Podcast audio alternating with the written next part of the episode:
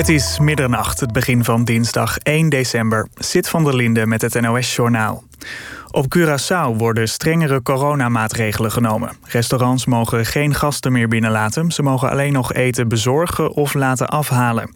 Verder wordt het voor horecagelegenheden verboden om alcohol te verkopen... en gaan alle casino's dicht. Ook wordt de avondklok, die al enige tijd geldt, verlengd. De laatste tijd neemt het aantal besmettingen op Curaçao weer toe. De maatregelen gaan morgen in en gelden voor drie weken. Landelijke richtlijnen zijn niet nodig om drukte in de winkelstraten tegen te gaan. De veiligheidsregio's hebben vanavond met minister Grapperhaus gesproken over het spreiden van winkelpubliek. En de conclusie is dat burgemeesters al genoeg armslag hebben om lokaal op te treden. In Eindhoven en Rotterdam moesten burgemeesters afgelopen weekend winkels sluiten omdat het te druk werd. Maar in de meeste gemeenten waren er geen problemen. Landelijke richtlijnen zijn dus niet nodig, zeggen de veiligheidsregio's. Het bedrijf achter de modewinkels Topshop, Topman en Miss Selfridge dreigt failliet te gaan. Het moederbedrijf Arcadia heeft uitstel van betaling gekregen. Door de coronacrisis wordt er minder kleding verkocht en critici zeggen dat het bedrijf te weinig werk heeft gemaakt van online verkoop. Arcadia heeft vooral veel winkels in het Verenigd Koninkrijk. Van Topshop zit er één filiaal in Amsterdam. En Martien Meiland heeft de Lode Leeuw voor meest irritante BN'er in een reclamespotje gewonnen. Het is bekendgemaakt in het consumentenprogramma Radar. Meiland kreeg het beeldje vanwege zijn rol in de reclame van Vriendenloterij Bingo. De Lode Leeuw voor meest irritante reclame van het jaar ging net als vorig jaar naar snoepproducent Haribo. Dan is weer nog. Vannacht is het bewolkt. Een gebied met regen trekt naar Duitsland weg. De minima liggen tussen de 3 en 7 graden. Morgen vooral in de ochtend enkele buien. Het wordt 7 tot 10 graden. Dit was het NOS Journaal. NPO Radio 1. VPRO.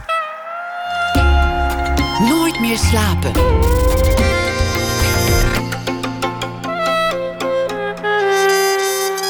Met Elvie Tromp. Welkom bij Nooit meer slapen. Naast mij zit Massi Hoetak. En hij werd in januari 2017 door het Parool uitgeroepen tot een van de 17 talenten die het Nederland van de toekomst zullen vormgeven. En daar is hij hard mee bezig. Als columnist voor dezelfde krant, als muzikant en rapper, als theatermaker, programmamaker, docent, adviseur en schrijver. En wat al zijn werk verbindt is zijn geliefde Amsterdam Noord als onderwerp en de vijand die het bedreigt, de gentrificatie. Onlangs verscheen zijn boek Je hebt ons niet ontdekt. Wij waren hier altijd al. Een studie van de problematiek die gentrificatie met zich meebrengt en wat er tegen gedaan kan worden. Welkom, Massi. Dankjewel. Fijn om er te zijn. Ja. Je bent inmiddels jaren bezig met dit onderwerp. Uh, je hebt onderzoek gedaan naar gentrificatie. Je hebt er allerlei buitenlandse steden voor bezocht. Ik noem New York, Berlijn, Los Angeles, Auckland. Uh, maar hier in Nederland is die term nog niet heel erg ingeburgerd, hè? Nee, nee maar ik moet wel uh, eerlijk zeggen dat wat mij hoop geeft, is dat het wel meer ingeburgerd is dan twee jaar geleden. Dus bijvoorbeeld twee of drie jaar geleden, als ik er columns over schreef, dan was het altijd van, uh, zo begint het boek ook, het eerste hoofdstuk, gentrifie wat. Hmm. En, en niet alleen maar uh, bewoners in de wijk, maar ook wethouders en ambtenaren. Twee jaar later is het niet meer gentrifie wat, maar wat kunnen we er tegen doen? Dus dat scheelt al. Hmm. Maar uh, nog steeds, als je het mij vraagt, kunnen we het niet vaak genoeg benoemen en onszelf erover blijven informeren. Want het is niet iets nieuws. Het is iets wat al nou, decennia of misschien al sinds het begin van stedenvorming en kapitalisme ja. Uh, plaatsvindt. Ja, zeker. Kun je ons even uitleggen wat uh, voor de mensen die nu denken: gentrifie wat? gentrifie wat, ja. Um, gentrificatie is in theorie een sociale, economische, culturele opwaardering of investering in uh, voorheen verwaarloosde wijken. En uh, in de praktijk is het uh, dus dat opwaarderen in voorheen verwaarloosde wijken met als automatisch gevolg dat de mensen die daar altijd al hebben gewoond en die wijken zijn karakter en cultuur gaven worden verdrukt. Mensen die eigenlijk ook decennia hebben gevraagd om hey, we hebben investeringen nodig, we hebben voorzieningen nodig. Uh, maar ook dingen als waarom uh, worden onze huizen niet onderhouden terwijl we huren betalen, jaarlijks verhoogde huren betalen. Die zien nu ineens massale investeringen in hun wijk en dan zijn ze in eerste instantie blij van yes, er, er wordt iets aan gedaan, maar niet voor hen. En dat is vooralsnog helaas dus dat exclusieve, dat tijdelijke de hele tijd en het extreem duur maken van steden is helaas vooralsnog de huidige vorm van gentrificatie. Wanneer was het ehm, voor jou voor het eerst dat je daarover nadacht? Of dat je dacht, hé, hey, dit klopt niet. Hier is iets niet in de haak. Ja, dus ik was een jaar of 16 in 2008. En toen kregen we, ik woonde toen in Amsterdam-Noord, uh, dicht bij het Buikslotermeerplein, eigenlijk tegenover het winkelcentrum. En er gebeurden toen drie grote dingen. Uh, namelijk, uh, er werden nieuwe huizen gebouwd op het winkelcentrum. De mediamarkt kwam naar het winkelcentrum. En het derde was iets waar we mijn vrienden en ik heel erg naar hadden uitgeleefd, uh, naartoe geleefd, was de komst van de KFC, Kentucky Fried Chicken. dus, dus van die, die voorzieningen waarvoor we eigenlijk altijd heel ver buiten Noord moesten gaan. Wat bijna delicatesses waren. Ja, ja en, en, en uh, waarvan wij nu dachten, yes, het, we hebben het nu gewoon hier bij ons in de buurt. En ik liep dus op dat winkelcentrum met mijn vader en ik zei, moet je kijken, Mediamarkt en al die dingen, het gaat goed. En mijn vader zei van, ja, het gaat goed hier op het Buikslotermeerplein, maar iets verderop wonen wij nog steeds in slecht geïsoleerde huizen. Uh, maar onze huren gaan ondertussen wel omhoog. En eigenlijk was dat, dus dat was nog lang niet voordat ik wist wat gentrificatie was en dat dat ermee te maken had. Maar het was wel een eerste activering van mijn uh, gevoelsprieten voor, weet je, dieper kijken dan alleen de oppervlakte in de wijk en je blijven afvragen, wat gebeurt er nou precies uh, achter wat, wat, wat wij zien? Waarom, waarom zijn onze steden ingericht zoals ze zijn ingericht? Hoe er zijn gemeenschappen ingericht? Dat is wel iets wat me altijd heeft geïnteresseerd. En uh, op een gegeven moment kon je er niet omheen in Amsterdam Noord. Het is bijna alsof er een soort gentrificatiepilot is uitgerold in Amsterdam over Noord. En, uh, en dan kom je heel snel al achter de geschiedenis van dat Amsterdam Noord altijd systematisch is gesegregeerd, ge verarmd, gemarginaliseerd bij gebrek aan een beter woord, kwetsbare bewoners werden daar geplaatst. Um, alles waar, waar het centrum van Amsterdam geen zin in had. Of het nou bewoners waren of opdrachten zoals voorzien in groenvoorzieningen, parken bouwen, bossen. Alles waarvan het centrum dacht, nou dat zit vooral ons toerisme in de weg, uh, werd in Noord neergezet. Met als voordeel dat wij dus heel veel groen in Noord hebben. Maar ook met als nadeel dat de wijken in het begin al niet goed gemengd waren. Um, Waardoor je vooral de arbeidersklasse, de lage sociaal-economisch gemarginaliseerde bewoners allemaal bij elkaar had. En ondanks die marginalisering zijn er wel dynamische gemeenschappen ontstaan waar solidariteit een hele belangrijke rol in speelt. Een collectief gevoel van zorgen voor elkaar, omdat dat uiteindelijk ook het individuele belang behartigt. Maar niet dankzij, het is echt ondanks. En, en dat sociale weefsel, dat uh, is een van de meest directe uh, uh, ja, dingen die het, nadeel van gentrificatie, zoals die, vandaag de dag uh, wordt uitgevoerd, uh, voelt. Ja, het is ook iets heel kwetsbaars, lijkt me. De gentrificatie? Nee, die sociale weefsels. Ja, ja, ja, dus ik vind kwetsbaar een ingewikkeld woord. En zoals je in mijn boek ook tegen zult komen, ben ik de hele tijd ook aan het nadenken over de woorden waar ik mm. over praat en waar ik over nadenk. Want waarom is kwetsbaar een vies woord? Ik weet niet of het een vies woord is. Ik vind het een ingewikkeld woord omdat het heel snel wordt toegekend aan bewonersgroepen waar eigenlijk heel veel kracht zit. En ook waar, waar al meteen wordt uitgegaan dat kwetsbaar per definitie het tegenovergestelde van kracht zou zijn. Terwijl ik vind kwetsbaarheid uh, vaak wel iets krachtigs. Maar mm. bijvoorbeeld een jaar als dit in de pandemie, de lockdown, is heel veel gesproken over kwetsbare bewoners. En in mijn wijk in Noord zijn dat juist de dragers van dat sociale weefsel en van de solidariteitsnetwerken. Mensen die in informele organisaties een appgroep, een Facebookgroep, um, hulp organiseren. Dat altijd al deden en met, um, tijdens de pandemie of sinds de pandemie nog meer naar elkaar omkijken. En dat zijn ook mensen, onder andere wiens gezondheid bijvoorbeeld in het geding is gekomen, nog meer. Of die niet altijd heel erg uh, financieel kapitaalkrachtig zijn, maar die sociaal de allerrijkste zijn die wij ons kunnen voorstellen. En dan hebben we het echt op basisniveau af en toe een kopje koffie drinken, boodschappen doen voor elkaar. Ja, ja maar ook bijvoorbeeld structureel maandelijks uh, uh, geld in een pot doen. Uh, en de ene maand gaat het geld naar een bewoner die bijvoorbeeld kleren nodig heeft voor zijn of haar kinderen. De andere maand gaat het naar een bewoner die bijvoorbeeld een, weer een, nieuw bed nodig heeft.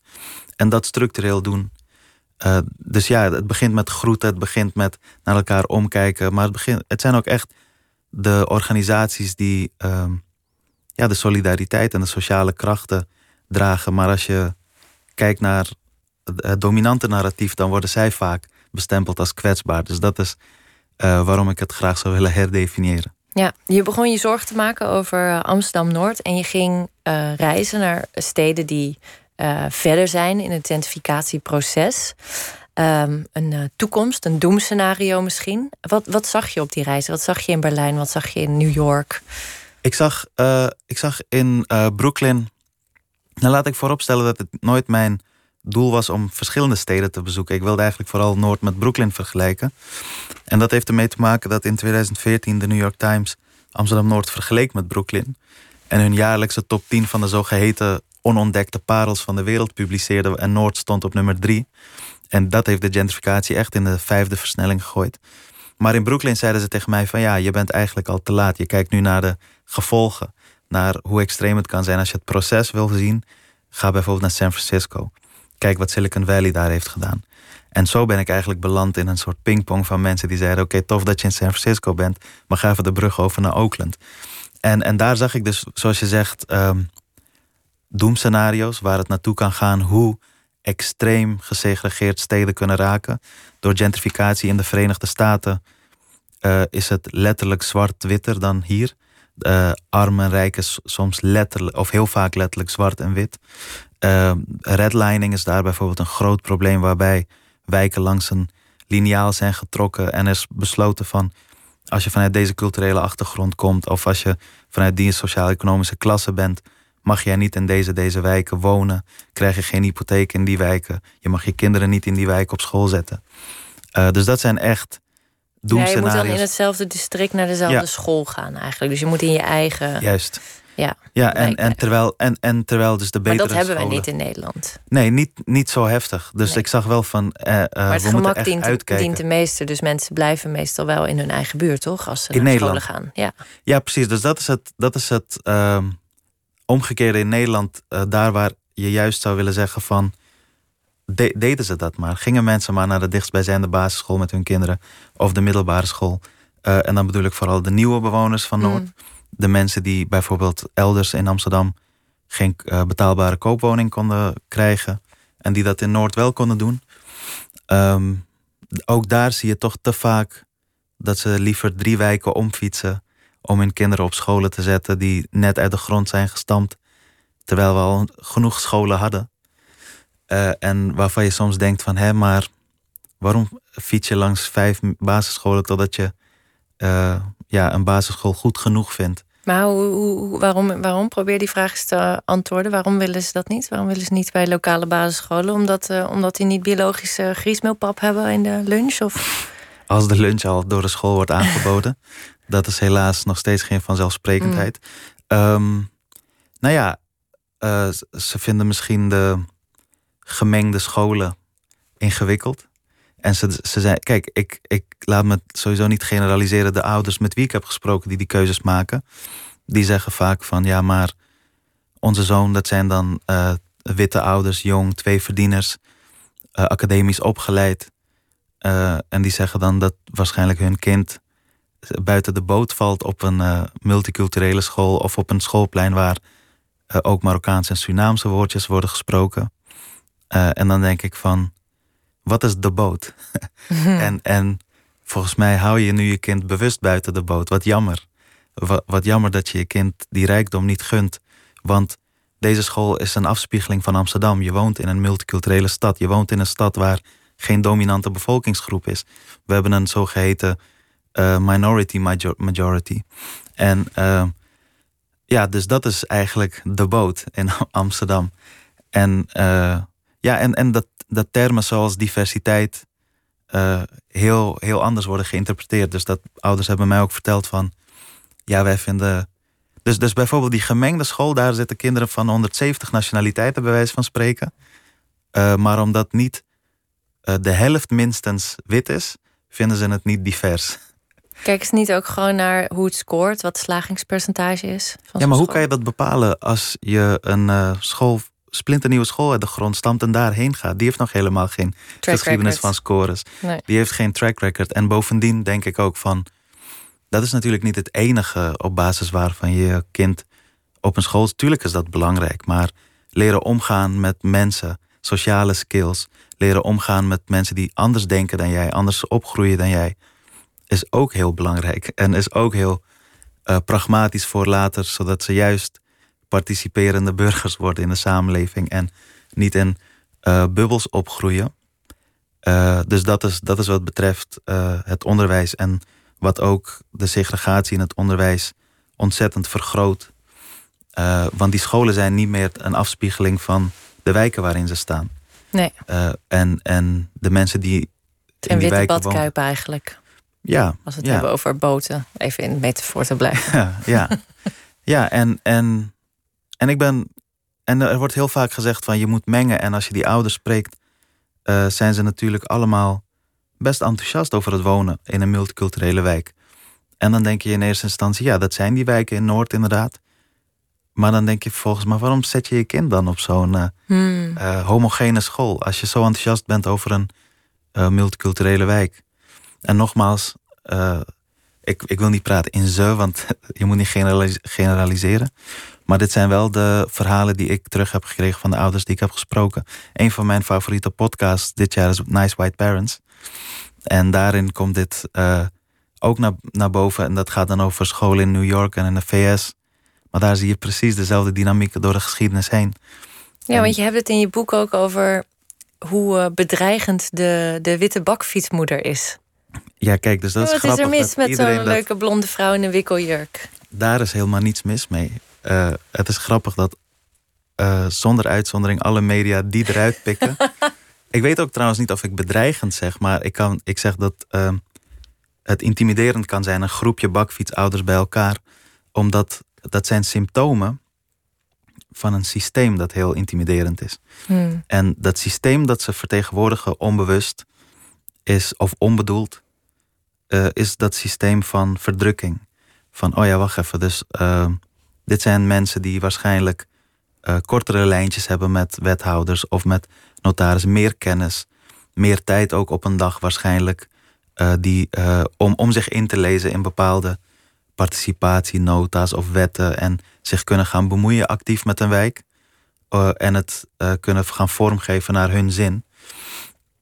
En het allerbelangrijkste nog daar, daarvoor, want daar is niet per definitie iets mis mee. Want als ze zich bemoeien met een wijk en een plein opknappen, wat uiteindelijk goed is voor alle buren. Ja, want je maakt, een verschil, je maakt een verschil in je boek. En dat had ik zelf nooit gemaakt. Dat was echt een inzicht. Dat, je hebt een verschil tussen buurtbewoner ja. en de buurtgebruiker. Ja, en ik, die komt niet van mij. Ik zou hem graag willen claimen, maar die komt van de vader van mijn beste vriend. Uh, en hij. Uh, hij Jij vertelde het dat. naar de mensen. Dus ja, en hij, uh, hij zei van. Wat, wat, je nu, wat je nu krijgt, dus door bijvoorbeeld de mensen die aan de andere kant van het ei graag hadden willen wonen, omdat ze daar werken en hun sociale leven hebben, of zijn opgegroeid, maar juist daar ook onder andere zijn verdrukt, naar Noord. die worden wakker in Noord en gaan daar slapen, maar hun werk en sociale leven vindt zich nog steeds aan de andere kant van het ei plaats. Waardoor ze zich niet verantwoordelijk gaan voelen voor Noord en daardoor een buurtgebruiker worden. Hmm. En, en hij zei van mensen moeten buurtbewoners worden en niet buurtgebruikers. En hoe word je een buurtbewoner? Door je wel uh, te gaan verdiepen in waar ben ik neergestreken? Wat is de geschiedenis en het karakter van deze wijk? Wat is het ritme? Hoe soort, kan ik daarin meegaan? Een soort inburgeringscursus eigenlijk. Ja, hè? zeker. Het Daar gaat over voor. integratie. Het gaat over migratie. Het gaat over inburgeren. Want waarom moeten nieuwe Nederlanders een inburgeringscursus, maar nieuwe Noordelingen bijvoorbeeld niet? Hm. En wij zijn dus met mijn groep Verdedig Noord ook die inburgeringscursus aan het vormgeven. En waarin we dus zeggen van oprecht, welkom in Noord. Uh, hou rekening met ons. En uh, dit zijn de mooie dingen, dit zijn de lokale ondernemers. We, we geven bonnen, dat je naar de lokale ondernemers kunt gaan. En zodat je op een gegeven moment doorhebt van... Uh, ik wil eigenlijk wel een, relatie aan met de buurt waarin ik, waarin ik woon. Ik wil me daar verantwoordelijk tegenover opstellen en... Als je dag in dag uit toch boodschappen moet doen, doe dat bij de lokale groenteboer. Dat zijn hele impactvolle, duurzame acties in plaats van één middag een, uh, een feest organiseren en zo'n eenmalig evenement. Mm.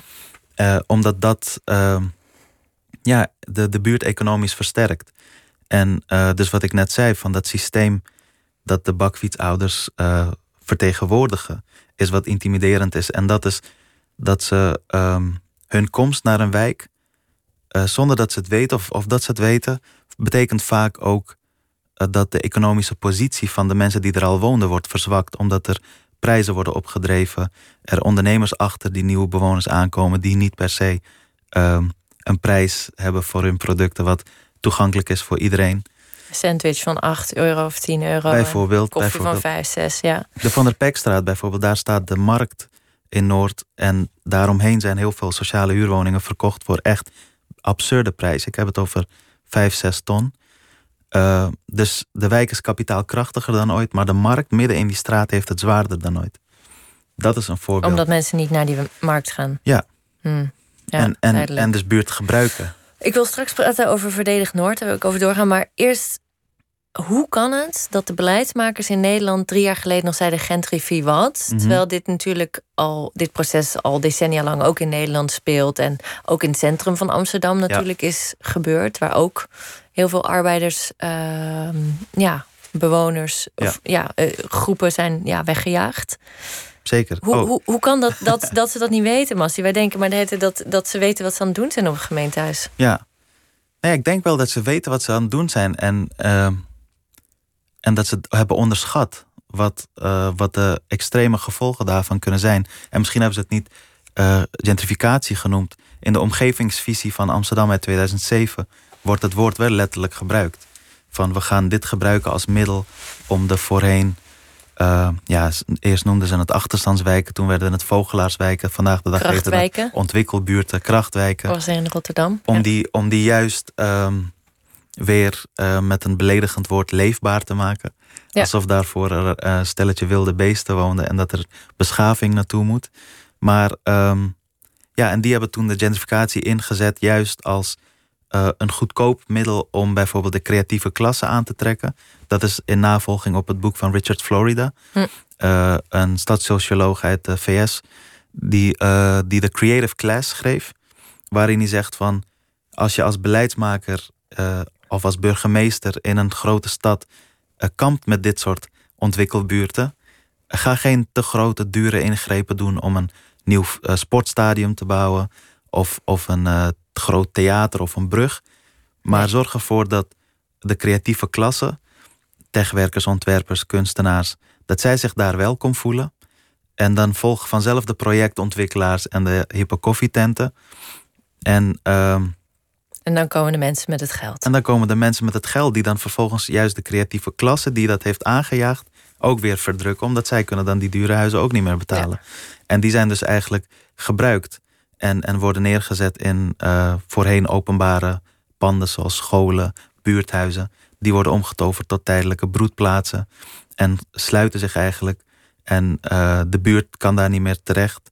Er worden kunstenaars van buiten eh, ingevlogen. En zijn ideeën hebben navolging gekregen in steden van New York tot aan Tokio. Dus in, in zekere zin denk ik dat, dat beleidsmakers wel wisten wat ze aan het doen waren. Maar ze zagen alleen de voordelen ervan. Maar Ja. niet het menselijke aspect eigenlijk. Ja, precies. En, en, en in een, zijn, ze zijn volgens mij in een soort red race beland van concurreren met elkaar. Van hoe houden we Amsterdam ook aantrekkelijk voor de grote ontwikkelaars en de grote investeerders. En dat is echt structureel ten koste gegaan van de Amsterdammers die Amsterdam hebben opgebouwd, die Nederland hebben opgebouwd. En die, eh, voor wie ook een plek is in de stad. Natuurlijk is de stad ook een plek voor elite en voor rijke mensen. Dat is altijd zo geweest. Maar ook voor de mensen die er eh, hun hele leven hebben gewoond, zijn geboren en getogen. En voor wie er echt een verschil bestaat tussen een huis en een thuis. En ehm, mensen met een thuis worden beleidsmatig ontworteld. En de sociale weefsels worden ontbonden. En dat is volgens mij iets waar we ons echt wel over mogen buigen. Is dat Mm. wat we willen? Ja. Schrijven erover was niet genoeg. Je hebt veel kritische columns erover geschreven. Veel ehm, eh, debatten geleid. eh, initiatieven ontplooid. Je dacht, er moet actie komen. Eh, je werd onder andere geïnspireerd door een groep in Parijs. La Révolution est en marche. Nee. Nee? Oh, dat heb ik uit Nee, nee, boek. nee. Defend Boyle Heights in L.A. Oh, oké, sorry. Ja, nee, nee, dat, Maar ook dat in is- Parijs, toch? Ja, dat ook is- best wel heftig actie gevoerd tegen gentrificatie. Ja, ja, Ja. maar ik, ik heb in mijn boek een hoofdstuk over Parijs en over de andere steden waar ik ben geweest. Ja. En op een gegeven moment kwam ik op een blog van een dame die hele mooie plattegronden maakt. Mm. Waarin je heel eh, live rechtstreeks kunt volgen eh, aan de hand van kleuren en kleurtinten van welke wijk het hardst gentrificeren. En er is wel een parallel met Amsterdam-Noord, omdat er een hele grote metrolijn wordt gebouwd nu in Parijs. In aanloop naar de Olympische Spelen in 2025 volgens mij.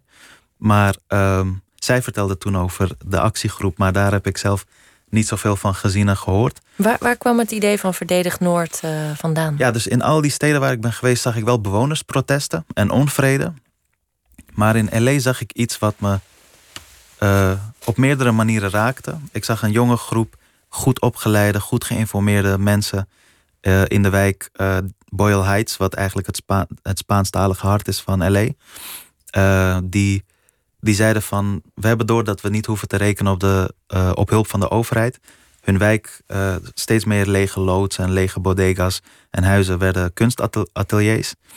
Terwijl die wijk voorheen bekend stond als een no-go area. Dus ook als er uh, criminaliteit was of hele heftige dingen gebeurden, ging de politie er niet eens heen. En nu komen er heel, ja, heel enthousiast allemaal kunstenaars naartoe. Die de prijzen ook opdrijven of daar onderdeel van zijn. En zij gingen echt actie voeren. En wat ik heel inspirerend vond was de huurstakingen. Dat ze echt hebben doorgekregen van wacht even, we maken van onze kwetsbaarheid onze kracht. Als wij, als onze huren, wat echt gebeurde van de ene op de andere maand, 600% wordt verhoogd. Um, en we gaan naar onze landlord, onze huisbaas. En, en we zeggen van, hey, wilde je alsjeblieft dat niet doen? Hmm. Dan gaat hij daar niet naar luisteren. En dat, dat is ook niet gebeurd. Dus, maar wat zij wel hadden, dus dat die gemeenschap en het sociale weefsel. En ze hebben met elkaar met duizenden bewoners tegelijk huren gestaakt. En dus die huuropdrijving tegengehouden. Dat vond ik heel inspirerend. Maar wat zij ook deden, uh, is uh, kunstateliers en cafés na sluitingstijd ruiten ingooien, heftige protestmarsen. En ja, daarvan dacht ik echt van shit, dat, tuurlijk keur je dat niet goed. En, maar dit zijn goed opgeleide, goed geïnformeerde jongeren. Hoe wanhopig moet je je voelen om over te gaan tot dit soort acties? Maar die huurstakingen bleven me echt bij. En de gedachte van, wij maken de stad, hè, wij de bewoners. En wij hebben wel de kracht als wij ons verenigen. En zij beroepten zich dus op, uh, op wetten. Dus onze landlord hoeft ook niet te rekenen op hulp van de overheid als wij huren staken. Die moet het met ons oplossen. Want de overheid zei ook, ja, jullie moeten het met je landlord oplossen. Dat vond ik heel interessant. En toen uh, keerde ik terug naar uh, Amsterdam-Noord. Heb ik mijn vrienden bij elkaar geroepen. En wat in eerste instantie een enigszins neutrale beschouwing moest worden. Uh, waarin ik natuurlijk wel als verontwaardigde bewoner uit Noord vertrok. Maar vooral het objectief wilde gaan uiteenzetten. Kwam ik best wel... Geradicaliseerd, geradicaliseerd terug naar Nederland. Terug, radicaal solidair, radicaal sociaal. Sterker nog, je trekt een bivakmuts aan. Wanneer dan? In de videoclip, het beeld van Verdedigd Noord. Zie jij mij met een bivakmuts? Nee, jij niet, maar de, de, de andere mensen. En, en snap je de poëzie daarvan? Het is een heel sterk beeld, zeker. Ja. En we hebben beelden nodig natuurlijk. Ja, ja. ja. Nee, nee, kijk. Een symboliek. Uh, ik vind, ik vind uh, dus daar heb je weer de woorden radicaal, uh, radicaal. Maar je hebt een hele lieve, lieve actie uitgevoerd bij de snackbar. Kun je daarover vertellen? Ja, wij hebben dus. Uh, ik heb in eerste instantie bedacht toen ik nog geloofde in evenementen van je moet één grote actie bedenken, dacht ik van we Was gaan. dit voor corona? Uh, ja, zeker. Komt ja, dat door corona dat je er niet meer in gelooft? Nee, het komt omdat ik ben gaan nadenken over duurzame acties. Mm. Dus, dus dat je iets moet gaan doen wat je dag in dag uit zou kunnen doen. Oh, ja. En we hadden dus bedacht uh, van uh, Oezie, onze buurtsnackbar op het Buikslotermeerplein, zit daar al langer dan we allemaal oud zijn, kent ons beter dan onze ouders en de wijkagent bij elkaar heeft ons zien opgroeien. En er is best wel veel leegstand op het winkelcentrum, zoals veel grote winkelcentra in Nederland. Um, en er is een Qatarse ondernemer tijdens terug, precies naast hem, eigenlijk een soort van chique snackbar begonnen. En, um, en het was heel duidelijk, je kon gewoon aan die, uh, zijn snackbar en aan de fietsen die zijn bezorgers gebruikten, kon je gewoon zien dat het was iemand met heel veel geld. En hij kwam zich voorstellen aan Uzi als uh, van al die lege panden op het Buikslotermeerplein ben ik naast jou komen ondernemen omdat jij weg moet. Ik kom jou weg concurreren. Dus hij had het financiële kapitaal, maar wat hij had onderschat was Uzi zijn sociale kapitaal. Want wij hebben massaal bedacht, als iemand ooit nog buiten de deur eet, dan gaan we bij Uzi patat halen. En dus de actie die we hadden bedacht is, we gaan hem uh, tijdens koopavond, donderdagavond in drie uur tijd drie maanden omzet bezorgen. En hem helemaal leegkopen en een Jullie signaal af. iedereen op om ja. daar inderdaad. Precies, maar zo is die actie bedacht. Maar hoe, hoe we hem uiteindelijk hebben uitgevoerd, is niet één avond met 50 mensen, maar iedereen die buiten de deur eet, gaat bij Gaat eten halen. En zo, zo maak je het duurzamer en impactvoller. Met als resultaat dat na die Qatars, die Qatars ondernemer heel snel weg moest. Omdat hij geen omzet draaide, nauwelijks. Mm. Na hem nog een andere grote eh, ondernemer uit het buitenland ook niet. En inmiddels weer een derde. En eh, ja, wij blijven Uzi gewoon steunen op die manier.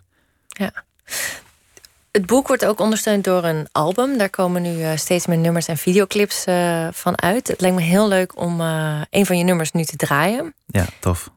Welke hadden we ook weer? De designerfiets. Designersfiets, ja. Ja, designerfiets. Ja, ik weet nog dat ik voor de klas stond en kids leerde dat integratie alleen lukt als het wederzijds is. Tegenwoordig zie ik allemaal nieuw Noorderling in de buurt en vraag me af. Ja, Massie. Wat nu? Dus ik heb een eh, designerfiets gekocht. Zo van, wat jullie kunnen, kunnen wij ook pikken. Noem het een kleine daad van verzet. Oké, cool. Noem het een schreeuw om aandacht. Yeah. Noem me wanhopig. Ik noem het. Welkom in de Noordzij, bitch. Word wakker in de Noordzij. Noordzij. Jij vond eerst Noordzij. Noordzij. Nu is het je droom. Fuck jou, Columbus syndroom. Yo. Hey, ik kom haters vernielen. Yeah. Yeah, yeah. Met een anker op mijn borst. Hey, ben een piraat op dealen. Yeah. Wij waren lang al trots. Hey, welkom aan de meerkant. Waar meer geld is, meer kans. Heel maar fuck dan met die leegstand. Wij bieden moedig weerstand. Yeah. Van de pomp, Van de pomp. van de pack. Van de pack. Mosveld, Mosveld. waar de weg, Waar de weg. Noorderpark, Noorderpark. Meeuwelaan, Meeuwelaan. Iedereen schreeuwt mijn naam, want mijn fiets is designer. Oeh. Ja, mijn fiets is designer.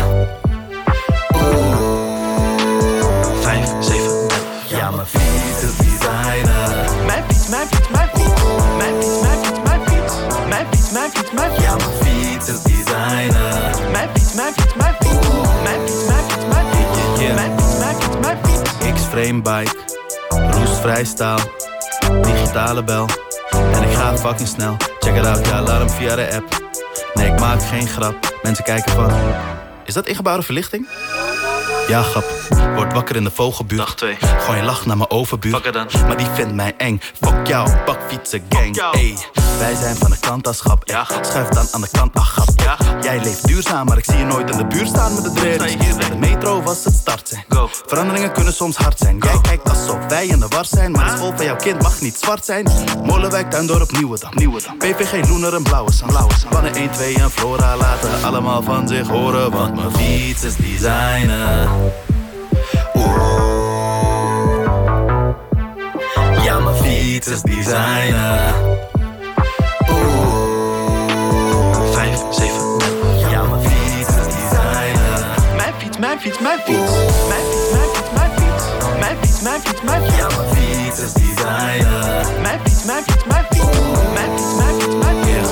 Mijn fiets, mijn fiets, mijn fiets. Brooklyn, Berlijn, Buikslotermeerplein. Dezelfde mensen gaan weg, dezelfde mensen komen erbij. Londen, Parijs, Oakland, LA. Ik zie geen verschil, het is allemaal de same. Hey, Brooklyn, Berlijn, Buikslotermeerplein. Dezelfde mensen gaan weg, dezelfde mensen komen erbij. Hey, Londen, Parijs, Oakland, LA. Ik zie geen verschil, het is allemaal de same. Hey, verdedig Noord. Designerfiets van Massi Hoedak. En die zit hier ook in de studio. Yes. Eh, ja, lekker eh pokoetje. dankjewel. Hey, ehm, wat eh, doet nou meer om de wereld te veranderen? Een non-fictieboek of vet album? Wauw. Harde muziek. Ja, ik geloof, dat is echt een gewetensvraag. Hmm. Ehm, ik geloof uiteindelijk allebei. en dat ze, dat ze naast elkaar moeten kunnen bestaan. Maar wat in mijn wereld veel voor mij heeft veranderd, is uiteindelijk toch wel muziek. Eh, en en eh, ik hoop dat, dat eh, ik kan bijdragen met mijn muziek ook dan in de huidige wereld aan positieve verandering. Weet je wat ik er goed aan vind? Is dat er zoveel humor in zit. Er zit zoveel humor en lichtheid en plezier Mhm. in je werk. Ja, Terwijl het toch echt een, een taai onderwerp is. ja. Een serieus onderwerp. Ja, zeker. Als ik kijk naar de artiesten naar wie ik opkijk, die eh, weten dat ook op die manier te brengen. Ehm, iemand zei ooit van, you gotta sneak the medicine in the candy. Dat vond ik een Mm. mooie Engelstalige uitdrukking. En eh, ja, dus dat is wel wat ik probeer. Dus bijvoorbeeld een artiest als Stromae, waar ik heel erg naar opkijk, die kan wereldhits scoren met dansbare nummers, festivalbangers. En dan heeft hij het ook nog eens over hele urgente sociaal-maatschappelijke thema's die hij op een hele oprechte, poëtische manier brengt. Uh, dat is, als ik ooit 10% daarvan kan bereiken, dan ben ik al tevreden over mijn eigen werk. Uh, maar ook omdat er heel veel nog valt te vieren. Er valt nog heel veel te beschermen en te bezingen in Noord. En uh, gelukkig zijn we er nog en zijn er nog heel veel mooie dingen waar, die het waard zijn om voor te strijden en om te beschermen. en, en ik vind het belangrijk om dat ook te benadrukken. Dus als, we hebben zojuist ook het woord radicaal gebruikt. Ik vind het heel interessant om het te hebben over waar ik radicaal voor ben. En waar, ik voor, wat, waar we als Verenigd Noord aan bouwen. In plaats van uh, te, te, formuleren waar ik per se tegen ben. Ja, maar we mogen niet cynisch worden van je. Precies, we mogen niet cynisch worden. Ik mag ook niet cynisch worden van mezelf. Omdat dat verstijft, het houdt beweging tegen. En uh, het is sowieso niet een prettige manier van leven. Ben je daar, wel eens, ben je daar wel eens geweest? Ben je wel eens cynisch ja, geweest? Ja, zeker. Dus toen ik aan het begin van mijn onderzoek uh, heel erg toch wel op die symptomen zat. Een belangrijk kantelpunt was toen ik op een gegeven moment. Uh, ik zei ook dingen als: ja, maar volgens mij hoort het er nou eenmaal bij. Het voelt heel onrechtvaardig en oneerlijk. Maar volgens mij hoort, er, hoort het er nou eenmaal bij. En op een gegeven moment leerde ik dat gentrificatie geen natuurlijk proces is. Het is geen natuurwet. Wat er nou eenmaal bij hoort. Het is beleid.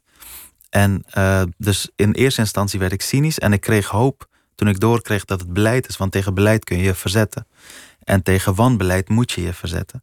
En uh, dus toen ik die voorbeelden zag, Berlijn is een heel mooi voorbeeld van hoe er juist op politiek, gemeentelijk niveau keuzes durven gemaakt te worden, huren bevriezen, vastgoed terugkopen, de stad uh, leefbaar en bewoonbaar houden voor uh, alle mensen.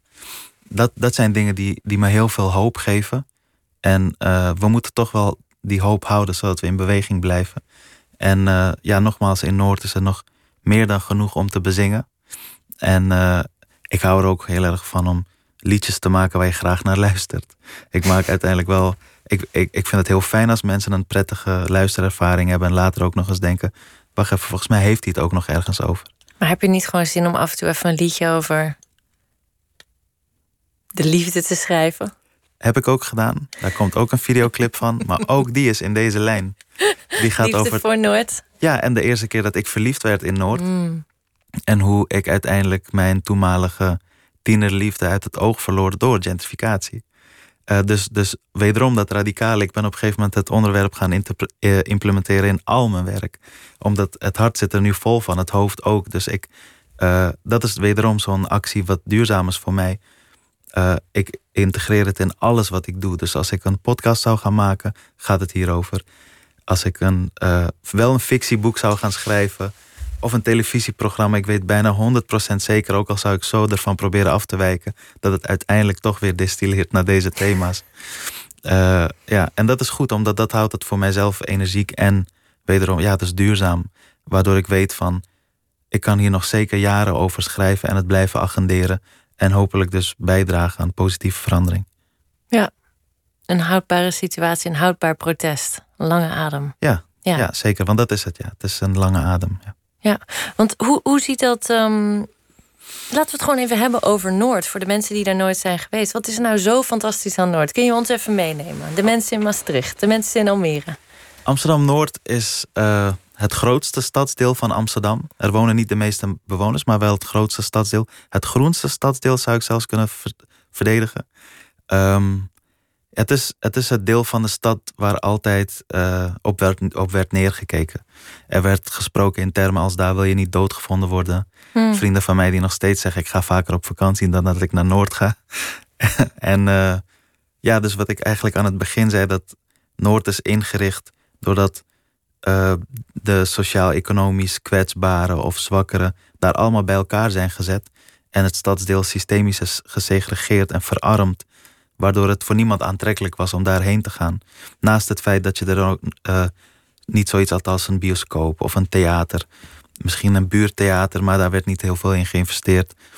Uh, en ondanks die segregatie zijn er toch uh, solidariteitsnetwerken ontstaan. Mensen die naar elkaar omkeken. In eerste instantie zijn daar de oude Jordanezen. Dus dat was de arbeidersklasse in het hart van Amsterdam. De grachtengordels, de negen straatjes. Dat was voorheen het volkswijk van de Jordaan. Toen de Jordaan werd gegentrificeerd in de jaren zeventig, zijn die bewoners naar Noord gegaan. Die hebben een wijkcultuur meegenomen waar het collectief belangrijk is, waar naar elkaar wordt omgekeken. Vervolgens de arbeidsmigranten in de jaren 70 en 80, uh, Turks-Marokkaanse uh, roots, met Turks-Marokkaanse roots, die zijn gebleven, die zijn ook massaal in Noord geplaatst, als ze in Amsterdam bleven. En die namen ook een wijkcultuur mee. In de jaren 90, ik en mijn ouders bijvoorbeeld, gevlucht uit Afghanistan, namen ook een wijkcultuur mee. En dat, dat collectieve, dat naar elkaar omkijken, omdat dat uiteindelijk ook het beste is voor het individu, dat is wat Noord wel, uh, wel uh, definieert. Maar ook Amsterdamse humor, uh, solidariteit en ehm, ja, toch wel recht voor zijn raap en nuchter en arbeiders. Voelt ook wel als een dorp. Ja, dat, is, dat was het. Er werd heel vaak over gesproken als het dorp in een stad. Tegenwoordig is het de stad in een stad. en uh, ja, wij hebben ook letterlijk de tuindorpen, dus de architectuur, waar de knapste architecten van Nederland uh, onder de noemer van de Amsterdamse school uh, gingen bouwen voor de, voor de kwetsbaarste bewoners. En juist dachten we gaan niet te, te hoog bouwen. Amsterdam Noord stond bekend om de laagbouw, om de tuindorpen waar tot op de millimeter nauwkeurig werd gemeten hoe juist de mensen met een kleine portemonnee genoeg zonlicht kregen op een dag. Genoeg groen om zich heen hadden, genoeg leef- en bewegingsruimte om zich heen met een voor- en achtertuin. En uh, ja, dus laat me vooropstellen dat Noord geen paradijs was en ook geen paradijs is. Maar uh, ondanks die segregatie wel een gemeenschap waar, uh, waar heel veel naar elkaar werd omgekeken. En ik, ik geef in het boek ook het voorbeeld dat ik op een gegeven moment Philippa Collins sprak, een hoogleraar op, in Holland in Diemen. En toen had ik het hierover en ik voelde meteen de behoefte om mezelf te excuseren, omdat ik zei: ja, maar. Want wat ik zei was: uh, gentrificatie uh, gaat niet veranderen, of het beleid gaat niet veranderen zolang winst prioriteit krijgt boven menselijkheid. En, en in, in dat inrichten dus van die huizen, de tuindorpen, zit heel veel menselijkheid. En toen voelde ik meteen de behoefte om te zeggen: ja, sorry, maar dat is een emotioneel argument. Alsof daar überhaupt iets mis mee is. Maar zij zei: ja, maar Massie, dat is ook heel pra pragmatisch. Als mensen zich uh, welkom voelen in de wijk die zij thuis noemen, het idee hebben dat ze daar kunnen blijven wonen zolang zij willen, dat hun kinderen daar kunnen opgroeien, uh, gaan ze juist meer participeren in de samenleving. En die juist op economisch opzicht vooruit helpen. Dus het is wederom ook nog eens goed voor de economie als we mensen en onze steden vooral menselijk inrichten. En voor iedereen dus inclusief en duurzaam inrichten. Dat was ook zo'n eye-opener. Dat ik dacht van ja, uh, er zit juist heel veel pragmatische oplossingen. Juist vanuit die emotie. En dan was het voor mij de taak om te gaan kijken van... Oké, okay, definieer dan. Wat mm. maakt Noord zo mooi? Dus als ik zou moeten uitleggen aan iemand van Maastricht... Uh, wat Noord is, ja, zou ik dit zeggen. Duidelijk. Ja, je hebt me meegenomen. Oké, okay, ja, al mijn, uh, mijn vragen zijn bij deze weggevraagd. Um, je begon je, je, je, gesprek al over uh, met wie eigenlijk je ogen heeft geopend. En dat is je vader. Ja. En dat is een grote inspiratiebron. Zeker. Um, voor jou geweest en ook nog steeds. Uh, vertel ons, wat, wat voor man is hij? Uh, mijn vader is een hele inspirerende invloed? man. Ja, heeft hij um, je gehad? Ja, grote invloed. Dus wat hij toen op het winkelcentrum deed door me toch kritisch te laten nadenken. Um, dat, is zo, dat zat sowieso in onze opvoeding. Altijd. Een denker dus. Een denker. En uh, hij is opgeleid, uh, hij is een opgeleide civiele ingenieur. Hij heeft in Afghanistan heel veel gebouwd. En ook in uh, andere landen. Um, en hij, ja, hij, hij benadrukte altijd onze rechten. Dus hij is opgegroeid in het Afghanistan van rust en vrede. En um, geen onderdrukking op wat voor manier dan ook. Weet je, ik kan me niet herinneren dat iemand van mijn tantes uh, gesluierd rondliep. Heel vrij. Uh, en uh, kijk, als het hun keuze was om zich om gesluierd rond te lopen, prima. Maar dat gebeurde in onze familie niet. En als ik ook kijk naar de foto's van toen. Dus hij is dat Afghanistan gewend. En toen hij merkte van door de burgeroorlog dat, dat het, de onderdrukking wel voor hem en voor zijn kinderen heel erg aanwezig uh, kwam. Dat hij toen zei van jullie hebben het recht om op te groeien in een land waar je net zoveel mogelijkheden hebt in het onderwijs zoals hij dat had. Dus hij benadrukte die rechten de hele tijd en ook informeer je over die rechten. En dat ging altijd gepaard met, maar je hebt ook plichten. En je hebt ook de verantwoordelijkheid om je tegen dingen aan te bemoeien als dingen verkeerd gaan. Je mag nooit achteroverleunen en kijken naar misstanden en niet je verantwoordelijkheid nemen. Natuurlijk moet je realistisch zijn in wat jij kan doen. Dus als je kunt schrijven of als je muziek kunt maken en als je mensen op die manier kunt bereiken of mobiliseren, dan is het je verantwoordelijkheid om dat te doen. Dus hij heeft die rechten en die plichten altijd heel erg benadrukt vanuit, uh, ja, weet je, we hebben, we hebben heel veel, uh, we zijn bevoorrecht om in Nederland op te groeien. Ik had graag in het Afghanistan van de tijd van mijn vader willen opgroeien, maar dat was voor ons geen realiteit. Maar het is dan ook onze taak en onze verantwoordelijkheid om die democratie en die vrijheid en die veiligheid minstens net zo goed weer door te geven aan de volgende generatie. Is je vader een actief deel van Verdedig Noord? Hij is denk ik de meest actieve afwezige. Wat betekent dat? Uh, omdat hij mij zoveel inspireert. Mm. Uh, en ik uh, ja, Verdedig Noord leid. samen met heel veel andere toppers uit Noord. Dus hij is in die zin niet actief dat hij bij onze vergaderingen is of bij onze activiteiten. Maar ja, je zou alles wat ik vandaag de dag doe, zou je uh, kunnen herleiden naar zijn opvoeding. En die van mijn broers, dat moet ik ook echt benadrukken. Dus alles wat ik ben, ben ik dankzij mijn broers en mijn vader. En omdat ze me altijd hebben gestimuleerd. En ook altijd op het hart hebben gedrukt van... je kan het wel en doe het wel. En natuurlijk vanuit mijn vader was wel in Nederland heel belangrijk... dat we diploma's gingen halen en school gingen doen. Dus toen Massie op een gegeven moment zei dat... ik dacht dat ik van mijn hobby mijn werk kan maken... Want jij hebt geen opleiding afgemaakt, hè? Ik heb mijn opleiding tot leraar Nederlands niet afgemaakt, omdat ik een fulltime baan kreeg als leraar Nederlands. Uh, daar heb je de poëzie in mijn leven weer. Mm. Uh, ik moest na drie maanden stoppen, omdat het lerarentekort toen in 2012, nu nog erger trouwens, zo hoog was dat ze een onervaren, onbevoegde jongen van 19 aannamen. In Amsterdam Noord op de oude middelbare school van mijn broers, midden in de wijk waarin ik ben opgegroeid. Uh, ja, en en ik, ik, was echt, ik was echt bang van wat, wat doen ze nou? Waarom nemen ze mij aan? En het was ook pittig, maar het, het waren wel vier hele mooie jaren waar ik heel veel heb gekregen. En volgens mij meer van de kinderen heb geleerd dan dat ik ze heb geleerd, denk ik. Ja, want niet alleen jij inspireerde hun, maar zij inspireerden jou ook, hè? Ja, ja heel erg. Elke dag uh, door. Uh, het was een hele andere school dan de school waarin, waar ik zelf op zat. Ik zat op een streng christelijke school. Uh, op het VWO waar je nauwelijks een persoonlijke band met je docent had. Het was altijd best wel zakelijk en koud. natuurlijk waren er informele momenten, maar het was vooral studeren, studeren en cijfers halen. En ik had dus bijvoorbeeld mijn allereerste les voorbereid om allerlei poëzie te gaan behandelen, Nederlandstalige rapteksten, van, vanuit zeg maar onbegrijpend lezen te behandelen. Maar de leerlingen zeiden: Ja, maar oké, leuk en aardig deze hele les, maar wie bent u? Uh, en wat doet u en uh, uh, hoe bent u hier beland? Want onze juf is nu met zwangerschapsverlof en u vervangt haar. En we kennen u nog helemaal niet. Maar ook dus dat sociale weefsel eigenlijk eerst laten groeien. Precies. Sociale cohesie. ja, relatie voor prestatie heb ik toen mm. geleerd. Dat is heel belangrijk. En dat je daar ook niet voor bang hoeft te zijn. Dus het is, je kunt je professionele afstand, zoals dat heet, bewaren. En juist ook sociaal en emotioneel durven investeren in de kinderen, want ze verdienen dat. En ik geloof heel erg in het principe van it takes a village to raise a child. En dus thuis, school, straat zijn geen gescheiden domeinen per se. Ze hebben juist heel veel overlap.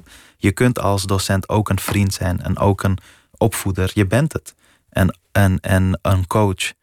Uh, en wat waar ze me vooral in hebben geïnspireerd, dat is paradoxaal misschien, maar om te stoppen ook met lesgeven omdat ik was dus mentor van een tweede klas en ik hielp ze met stages en met uh, vervolgopleidingen. Waarin ik echt benadrukte de hele tijd van kies alsjeblieft iets waar jouw interesse ligt, waar je talenten liggen. En op een gegeven moment vroeg Shema me, uh, maar doet u dat dan ook? Omdat ze wisten dat ik muziek maak en we deelden de liefde voor hip-hop. En uh, ik liet ook wel eens wat werk van me horen, maar in die vier jaar dat ik les gaf, had ik mijn muziek en schrijfwerk eigenlijk helemaal naast me neergelegd. Deed ik bijna niks aan. Zeiden ze, doet u dat dan ook? Zeg ik, ja, ik doe dit werk wel met passie. Zeiden ze, maar is dat uw nummer één droom? En dat is wel altijd kunstenaarschap geweest. En uh, lesgeven zat wel op nummer drie. dus dat heb ik toen wel verteld. Maar ze zeiden, ja, maar uh, geef ons dan het goede voorbeeld. En dat voelde zo... Het raakte me heel erg, omdat ik dacht, maar dan moet ik weg bij jullie. En ik heb het idee dat eh, jullie bij mij horen en ik bij jullie en dat ik hier een verschil kan maken. Maar je hebt wel gelijk eigenlijk. Ik moet wel het goede voorbeeld geven. Dus toen ben ik eh, gestopt met lesgeven. En uh, ben ik echt vol toch voor die muziek gegaan en voor het schrijven. En jaren later kwam ik Shema tegen en zei ze de iconische woorden tegen mij. Meester, ik zag u in de krant, ik ben trots op u. Oh. en uh, terwijl, terwijl zij zelf ontzettend hard had gewerkt en uh, uh, op de stewardessenopleiding in Hoofddorp zat, wat ze heel graag wilde. En ik juist dacht van, maar ik kom woorden tekort om mijn trots voor jou uit te drukken. Maar dat heeft ook natuurlijk met leeftijd te maken, want alle andere docenten hadden hun vaders en moeders kunnen zijn. En ik was te jong, ik, had, ik was een soort broer voor ze. En ik kom ze nog steeds tegen, want we wonen nog steeds bij elkaar in de buurt. Uh, dus zodoende. Je bent nu twee jaar vader. Ja. Heeft dat je activisme veranderd? Um, ik vind sowieso vind ik het ingewikkeld om aan te nemen dat ik een activisme heb. ik vind activisme dat, dat we dat te makkelijk gebruiken. Het heeft mijn maatschappelijke betrokkenheid uh, nog meer gevoed. Dat wel. Omdat ik nu nog concreter dagelijks zie voor wie ik een betere uh, wereld uh, moet achterlaten dan die ik heb gekregen. Dus Sterker nog, je wilt ook dat je zoon in Amsterdam Noord ja. zou kunnen blijven wonen. Als hij dat wil, als hij straks 25 is of 20 en denkt van ja, ik hou net zo van Noord als die oude van me en ik zou hier ook willen blijven wonen, dan moet hij die kans hebben. Ik ben niet in Nederland geboren. Ik, ik noem mezelf in het boek een herboren en getogen Noorderling. Hij is een geboren Noorderling en hopelijk een getogen als we die kans krijgen. Ik vind wel dat hij dat recht heeft. Ja, want wanneer komt eigenlijk die trots voor je wijk als kind? Want eigenlijk neem je je omgeving voor lief. Ja. En op een gegeven moment komt er liefde. Ja, als het goed is wel. Uh, door, door de verhalen, door te kijken naar hoeveel moois er uit Noord komt.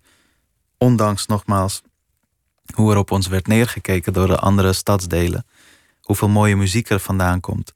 Hoeveel mooie films in Noord zijn gemaakt. Hoeveel Noord is gebouwd door socialisten, door socialistische bewoners, architecten. Door, door gewoon om je heen te kijken in Noord. En hopelijk kan hij tegen die tijd ook nog steeds de schoonheid die ik heb gehad, ook nog zien. En, uh, ja, en dan die liefde ontwikkelen. En juist die solidariteit. Dus dat, dat je voor elkaar zorgt. Je kijkt naar elkaar om. Uh, je gaat niet alleen maar op je eigen eiland. En dat is niet om individualistische leefstijlen te veroordelen. Maar er moet een balans in zijn. Uh, ik geloof wel dat het collectief in dienst kan staan. Juist ook van het individuele. Omdat het collectieve welzijn zorgt ervoor dat iedereen individueel ook gezonder uh, leeft en gezonder is. En omgekeerd niet per se. Ik hoop dat hij daar liefde uitput. Voor mij was die liefde toch op mijn twaalfde of elfde... doordat ik naar rapnummers van THC luisterde. Tuindorp Hostler Klik, de grondleggers van de Nederlandse straatrap. Toen ik me dus nog wel schaamde voor Noord... omdat we kwamen met Amsterdam-Osdorp en iedereen zei... maar ja, jij gaat naar Zaandam, dat is niet echt Amsterdam. Groep 7. En, en uh, toen hoorde ik THC en familie en vrienden uit Venlo en Utrecht repten die teksten mee. En zij zeiden letterlijk dingen als Noordside en noemde wijken waar ik me in bewoog. En ik dacht, wacht even, nu heb ik een reden om trots te zijn en om te gaan houden van dit stadsdeel. Ja, een soundtrack eigenlijk. Ja, ja, inderdaad. Dat is heel belangrijk voor mij, een soundtrack hebben. Ja. Ja, dat is THC zeker weten. Ja, en nu ben jij een soundtrack aan het leggen.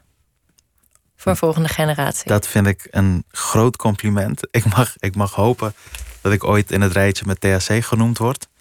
Maar ik hoop wel voor een huidige generatie ook. Dus voor, voor de huidige jonge mensen die denken van... ik wil eigenlijk blijven wonen op de plek die ik thuis noem. Weet je, jonge mensen met opleidingen, met banen... maar ook zij die dat niet hebben... hebben het recht om in een stad te wonen. En uh, hopelijk bereikt het hen ook.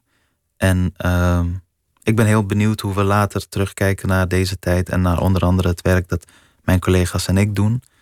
Laten we voor eerst even vooruitblikken. Hoe, ja. hoe, wat denk jij, hoe ziet Amsterdam Noord er over twintig jaar uit? Ben je positief gestemd? Ja, ik ben wel hoopvol gestemd. Uh, ik hoop dat Amsterdam Noord er over twintig jaar uh, inclusiever en duurzamer uitziet dan nu. Dat er uh, ook huizen worden gebouwd en huizen zijn gebouwd voor verplegers, voor docenten, voor agenten voor uh, ja, weet je, de mensen die een stad maken. Wat, hoe kan het dat een docent die in Amsterdam lesgeeft niet in Amsterdam kan wonen? Ik vind dat best wel schrijnend. Is dat wat we nu missen ook? Ideële socialistische ontwerpers, architecten? Uh, daar weet ik niet zoveel van, ik, uh, maar ik denk het wel. ik denk het wel als ik kijk naar de praktijk. Ja, socialistische investeerders. Mm. Kijk, wat, het, het zijn keuzes, nogmaals. Het, het is geen natuurwet. Het is een keuze hoe wij onze economie inrichten. We richten hem op dit moment heel erg kapitalistisch in. Je kunt gaan voor een socialistische economie. En je kunt gaan voor welzijn boven welvaart. En welzijn in uh, relatie tot welvaart. En niet uh, ten koste van elkaar. We leven nu in een wereld waarin uh, onvoorwaardelijke groei het heiligste is wat er is. Dus de stad moet groeien, er moet meer inkomsten, meer rijke mensen, meer, meer, meer. Maar uiteindelijk voor wie? Uiteindelijk wordt die stad ook voor zij die het kunnen betalen ook niet aantrekkelijk. Want ze kunnen dan heel inwisselbaar of in Berlijn, of in Brooklyn, of in LA, of in Amsterdam Noord. Overal woon je in hetzelfde soort enclaves. Dus ook voor hen is het uiteindelijk niet aantrekkelijk. Dus ik hoop dat we over twintig jaar toch wel wat van de sociale weefsels en van de solidariteitsnetwerken terug kunnen zien in Noord. En de bewoners die het hebben opgebouwd. Uh, en dat er plek is in de stad voor iedereen. Dit probleem speelt zich natuurlijk niet af in alleen in Amsterdam-Noord, maar overal in elke stad in Nederland wel. Wat uh, raad je alle buurtbewoners aan? Um, ga actief bemoeien met uh, je wijk. En, en juist hyperlokaal, juist op bijna een soort pleinniveau, straatniveau. Uh, bemoeien met hoe, hoe je buurt herontwikkelt. En uh, dat kan zijn door bijvoorbeeld met zogeheten gebiedmakelaars te gaan praten van wat zijn de plannen voor ons plein. Uh, heb ik daar inspraak op? Natuurlijk kost dat ontzettend veel tijd en energie. En heel veel mensen zijn juist in deze tijd staan ze in standje overleven. Dus ik snap het. Um, ik zou juist de jonge mensen willen aanraden van ontlast de ouderen en informeer jezelf en informeer hen vervolgens. Dat is wat wij ook met Verdedig Noord doen. Maar bemoeien, bemoeien en eis zelfbestuur op. Dus dat je uh, mee ontwerpt als bewoners en inspraak en inzage hebt op begrotingen, op plannen. Want er zijn hartstikke veel wetten in Nederland die de rechten van huurders behartigen en beschermen, maar we weten het niet, zoals de overlegwet bijvoorbeeld. Lees je in, blijf je informeren. En uh, ja, strijd voor een positieve verandering. En richt een, clubje op? Ja, richt een beweging op, zeker weten, ja. Denk je dat uh, Verdedigd Noord er over twintig jaar nog is? Uh, ik hoop het wel. Ik hoop het wel. Ik ben heel erg benieuwd wat op dat moment dan verdedigd wordt. Maar ik, ik hoop het wel. Ik hoop dat in ieder geval dat de dingen waar we aan gaan bouwen in Noord, dat die vooral zichtbaar zijn. En of het dan Verdedigd Noord heet of dat ik erbij zit, weet ik niet zo goed weet ook niet of dat belangrijk is, maar dat we in ieder geval bouwen aan een inclusieve, duurzame stad. Dat dat in ieder geval wel zichtbaar is. Mooi. Ja. ja. Dank je wel dat je je, ja, je wijsheid en je grote hart met ons hebt gedeeld. Jij bedankt. Ik ga even naar de regie kijken. Zouden we eruit kunnen gaan met een lied van Massi? Laat mij dan de afkondiging doen voor morgen alvast. Morgen is hier Geert en Meising te gast. Hij komt praten over zijn verhalenbundel Kerstvertellingen... waarin hij gloedvol, maar ook bedachtzaam de sfeer van de feestelijke donkere dagen oproept. En Nooit meer slapen kun je ook beluisteren via de podcast. En je kunt je abonneren via je favoriete podcast-apps. En nu gaan we eruit met een stukje van Massi Hoetax. En Massi, help me, hoe heet je ook weer? Kom niet met je bullshit. Kom vooral met die bullshit. Kom niet met je bullshit. Jij bent niet van Noord, jij bent een toerist. Jij weet toch dat Massi op zijn tour is? Mijn allereerste 100k ging naar de huur. Mijn allereerste milli gaat al naar de buurt. Mijn tweede milli gaat volledig naar de fan. Jij doet nu alsof je al mijn platen kent, ey. Terwijl jij mij vroeger nog belde voor ACN, ey. Ben een rijke fan, ey, omdat heel de wijk me kent, ey. Net een motherfucking wijkagent, ey. Maar ik fok niet met de wijkagent, nee. Hij is niet de buurtrouw, ik fok met mijn buurvrouw. Die pantoffels haakt voor pasgeboren baby's, bitch. Van Zwanenplein naar Smikkelhoek. Wat een haten krijgt is billenkoek. In de maneschijn zit ze in mijn broek. Als we samen zijn, dan zit het goed. En met Valentijn heb je vlinderpoep in je dikke darm. Nu zit ik warm, maar de jeugd in de buurt is nog steeds arm. Hoe dan? Kom niet met je bullshit. Jij bent niet van Noord, jij bent een toerist. Jij weet toch dat Massie op zijn tour is? Mijn allereerste 100k ging naar de huur. Mijn allereerste milli gaat al naar de buurt. Mijn tweede milli gaat volledig naar de fan. Jij doet nu alsof je al mijn platen kent. Ey. Terwijl jij mij vroeger nog belde voor ACN. Ey. Ben een zakenman, ey En ik chill hem aan de waterkant, ey. Als ik kijk naar de kraan, dan vraag ik me af hoe het lood in het water kwam, ey. Hoe de nood in het noorden kwam, ey. En hoe Massie aan zijn woorden kwam, ey. Met mijn tijd zo ver vooruit, ik schreef mijn eigen geboorteplan, ey, ey. De metro is gelogen, de VDP is gebroken. Bewoners zijn verstoten, corporaties worden groter. En mijn mensen hebben minder tijd, dus kom NPO Radio 1.